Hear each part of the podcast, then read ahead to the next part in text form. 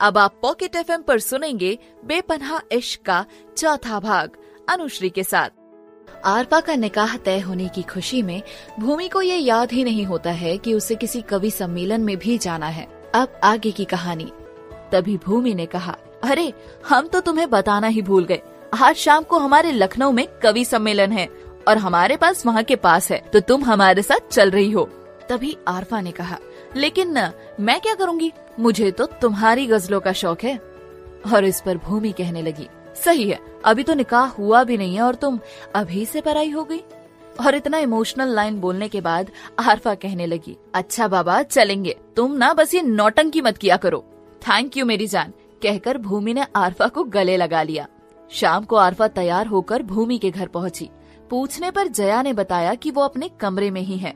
आरफा सीधे भूमि के कमरे में आ गई तो देखा कि भूमि आईने के सामने खड़े कानों में झुमके पहनने की कोशिश कर रही है। आरफा भूमि के पास गई और कहा, ला, मुझे दे, मैं पहना देती हूँ। भूमि ने झुमके आरफा के हाथों में दिया। आरफा ने उसे झुमके पहनाए और कहा, क्या बात है? इतनी सच सवर कर किसी की जान लेने का इरादा है क्या? और तभी भूमि ने कहा, जान तो हम तुम्हारी लेंगे, इतनी देर क्यों की आने में? तभी आरफा ने कहा, अरे वो युवान जी। और ये सुनकर भूमि ने कहा हाँ भाई, अब तो युवान जी ही सब कुछ है। हम तो लगते ही क्या है किसी के? तभी आरफा ने जवाब दिया, तुम सब कुछ हो हमारी, अब ज़्यादा बातें ना बनाओ और चलो, वरना देर हो जाएगी। कहकर आरफा और भूमि वहाँ से निकल गई। भूमि ने बाल सही किया और दुपट्टा गले में डालकर आरफा के साथ बाहर आ गई। गुलाबी रंग का पटियाला सूट, जिस पर नेट का खूबसूरत दुपट्टा लगा रखा था। बालों को आज उसने खुला छोड़ा हुआ था। हाथों में गुलाबी रंग की खनकती चूड़ियाँ और साथ ही कानों में पहने बड़े बड़े झुमकों ने आज भूमि की खूबसूरती में चार चाँद लगा दिए थे। भूमि ने स्कूटी स्टार्ट की और हारफा के साथ तय की जगह पर पहुँच गई। शहर के बीचों बीच मैदान में एक बड़ा सा जमघट लगा हुआ था। वहाँ की चकाचौंध देखकर भूमि का मुँह तो खुला का खुला ही रह गया। चारों तरफ़ जगमगाती लाइट, खुला आसमान, हर तरफ़ हँसते मुस्कुराते चेहरे। ऐसा लग रहा था जैसे वो किसी और दुनिया में है। आरफा के साथ भूमि हॉल में आ गई थी जहाँ सम्मेलन होना था। आरफा आगे चली गई थी और भूमि से दुपट्टा संभाला नहीं जा रहा था। जैसे तैसे वो उसे संभालते हुए आगे बढ़ने लगी। तभी पीछे से उसका दुपट्टा अटक गया और उसे गुस्सा भी आ रहा था कि उसने ये सब पहना ही क्यों है। जैसे ही वो दुपट्टा निकालने के लिए पीछे मुड़ी, उसने देखा छह फुट का खूबसूरत लड़का सूट बूट पहनकर खड़ा था। भूमि ने देखा उसकी आँखें बिल्कुल भूरी, गोरा रंग, तीखे नाक नक्श, कान में एक तरफ़ सोने की बाली। भूमि तो बस देखती ही रह गई। सामने खड़े लड़के ने भूमि के चेहरे के सामने अपना हाथ हिलाया तो भूमि होश में आई। भूमि ने देखा तो उसका दुपट्टा उसी लड़के के घड़ी में फंसा है। भूमि ने निकालने की कोशिश की, लेकिन उससे नहीं निकला। तब लड़के ने कहा कैन आई भूमि ने दुपट्टा छोड़ दिया और बस उसकी आवाज़ में ही खो गई। उसकी आवाज़ इतनी खूबसूरत थी, बस भूमि के कानों में वही गूंजने लगी। लड़के ने भूमि का दुपट्टा अपने घड़ी से निकाला और भूमि के हाथों में थमा दिया। भूमि अब बस उसकी तरफ़ देखे ही जा रही थी, तभी पीछे से किसी ने आवाज़ दी, कार्तिक सर सब आपका अंदर इंतज़ार कर रहे हैं। कार्तिक मुस्कुराकर आगे बढ़ गया और भूमि अपना दुपट्टा पकड़े वही भूत बनी खड़ी थी। हारफा ने उसे पीछे कंधे से हाथ सहलाते हुए पूछा, कहा खो गई? चलो शो शुरू हो जाएगा। दोनों आकर अपनी अपनी जगह पर बैठ गई, पर भूमि की नज़र अब किसी और को ढूंढ रही थी। सम्मेलन शुरू हो चुका था, लेकिन आज पहली बार भूमि का मन कहीं और ही था। बार बार उसकी आँखों के सामने वो अजनबी का चेहरा आ रहा था, जो उसने अभी कुछ समय पहले देखा था। उसके बदन में एक सिहरन सी दौड़ गई। कुछ शायर स्टेज पर आए और चले भी गए। तभी एक अनाउंसमेंट ने भूमि का ध्यान अपनी तरफ़ खींचा। लेडीज़ एंड जेंटलमैन अब बारी है आज के हमारे सबसे खास मेहमान की, जिन्होंने इस साल बेस्ट शायर का अवार्ड जीता है। और आज हमारे बीच वे अपने कुछ खास नज़में पेश करेंगे। तो स्वागत कीजिए मुंबई से कार्तिक शर्मा का। पूरा हॉल तालियों की गड़गड़ाहट से गूंज उठा। तभी स्टेज पर एक 25 साल का नौजवान माइक हाथ में लिए वहाँ आया। शुरुआत उसने खूबसूरत गाने से की। भूमि ने अपना सिर कुर्सी से लगाया और एक टक उसे देखते हुए सुनने लगी। कार्तिक की आवाज़ उसके कानों में जैसे कोई मधुरस उड़ेल रही थी। अब तक भूमि कार्तिक की दीवानी हो चुकी थी और उसकी शायरी की तो बहुत बड़ी फ़ैन। भूमि को मुस्कुराते देख आरफा ने उससे छेड़ते हुए कहा, क्या हुआ भूमि मैडम? अब क्या खा जाओगी उनको? आँखें तो झपका लो। आरफा की बात सुनकर भूमि झेप गई। सम्मेलन खत्म होते होते रात के दस बज चुके थे। दोनों हॉल से बाहर आ गई। तभी कार्तिक वहाँ से गुजरा तो भूमि दौड़कर उनके पास आ गई और कहा, सर, ऑटोग्राफ प्लीज़। कार्तिक ने मुस्कुराकर उसे ऑटोग्राफ दिया। तभी भूमि ने कहा थैंक यू सर आप बहुत अच्छा गाते हैं और आपकी शायरी भी बहुत अच्छी थी। हम तो आपके फ़ैन हो गए। मुस्कुराकर कार्तिक तेज़ी से वहाँ से निकल गया। भूमि वही खड़ी उसे जाते हुए देखती रही। आरफा उसके पास आई तो उसने आरफा से कहा, उन्होंने तो हमें थैंक यू भी नहीं कहा। बस चले गए, तभी आरफा कहती है। भूमि मैडम, वो सामने भीड़ देख रही हो? वो सारी भीड़ ना उनके लिए है। अब मुझे ये बताओ, वो भला सिर्फ़ तुम पर ही ध्यान क्यों दे? अब चलो। उदास सी भूमि आरफा के साथ चल पड़ी। पार्किंग में आकर भूमि ने स्कूटी निकाली और रात का वक्त था, इसीलिए ठंड थोड़ी सी बढ़ चुकी थी। भूमि ने जो सूट पहना था, उसका बैक का गला बहुत बड़ा था। उसे ठंड लग रही थी। उसने स्कूटी स्टार्ट की और आरफा से बैठने को कहा। और फिर स्कूटी घर की तरफ़ दौड़ा दी। अभी कुछ ही दूर चली थी कि स्कूटी बंद हो गई और भूमि परेशान भी हो गई। उसने बहुत कोशिश की, लेकिन स्टार्ट नहीं हुई। थक कर दोनों सड़क के किनारे खड़ी हो गई। भूमि ने अपना दुपट्टा अपने चारों तरफ़ लपेट लिया, लेकिन ठंड उसे अब भी लग रही थी। दोनों मदद के लिए इंतज़ार करने लगी। कुछ गाड़ियाँ आई और कुछ तेज़ी से निकल गई। कुछ देर बाद काले रंग की एक बड़ी सी गाड़ी आई। गाड़ी में बैठे शख्स ने भूमि और आरफा को परेशान देखकर गाड़ी रोक दी। गाड़ी की लाइट से दोनों को कुछ नज़र नहीं आ रहा था। गाड़ी में बैठा शख्स नीचे उतरा और चलकर दोनों के पास आया। भूमि ने देखा तो चौक गई, क्योंकि सामने कार्तिक खड़ा था। कार्तिक ने दोनों को परेशान देखा और सवाल किया, क्या हुआ मैडम? कोई प्रॉब्लम है? भूमि को कहा होश था? वो तो बस एक टक कार्तिक को देखती जा रही थी। फिर उससे कुछ याद आया और वो मुँह फेर कर खड़ी हो गई। आरफा ने कार्तिक को बताया कि स्कूटी बंद हो गई है। कार्तिक ने आरफा से चाबी ली और स्कूटी स्टार्ट करने लगा, लेकिन स्कूटी स्टार्ट नहीं हुई। इस बार कार्तिक ने लड़कों वाली तरकीब अपनाई और जमकर किक लगाई। दो से चार किक लगाने के बाद स्कूटी स्टार्ट हो गई। हारपा ने उन्हें थैंक यू कहा। कार्तिक पलट कर जाने लगा तो उसकी नज़र यकायाक ही भूमि की तरफ़ पड़ गई।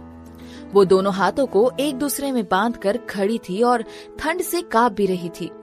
न जाने कार्तिक को क्या सूझा उसने अपना जैकेट उतारा और भूमि की तरफ़ बढ़ाते हुए दिया और कहा ठंड बहुत है ये रख लो।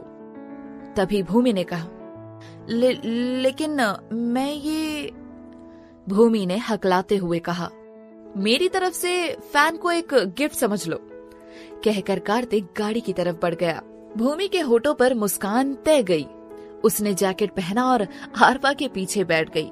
आरफा ने स्कूटी घर के रास्ते की तरफ़ मोड़ दी। कार्तिक भी अपनी गाड़ी लिए विपरीत दिशा में चला गया।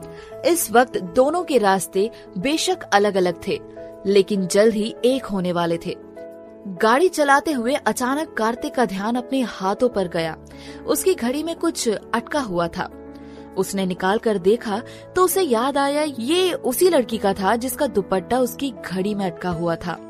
वह कुछ देर हाथ में लिए उसे देखता रहा और फिर मुस्कुराकर अपनी जेब में रख लिया।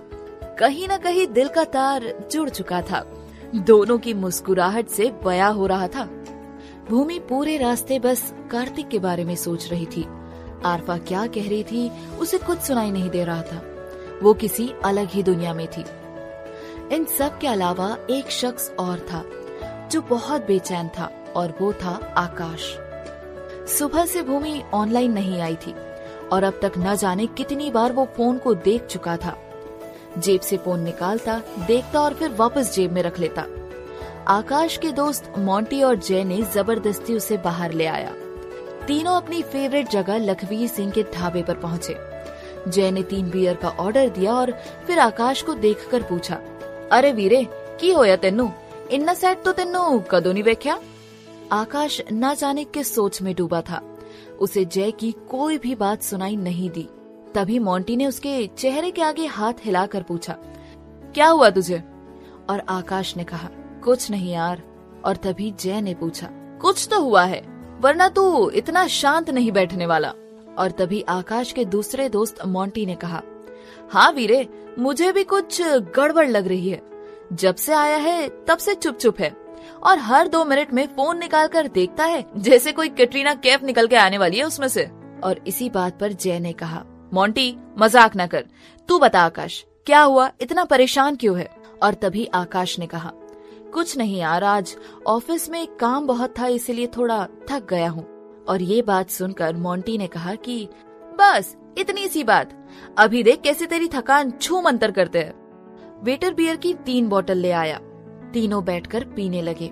मोंटी जय और आकाश।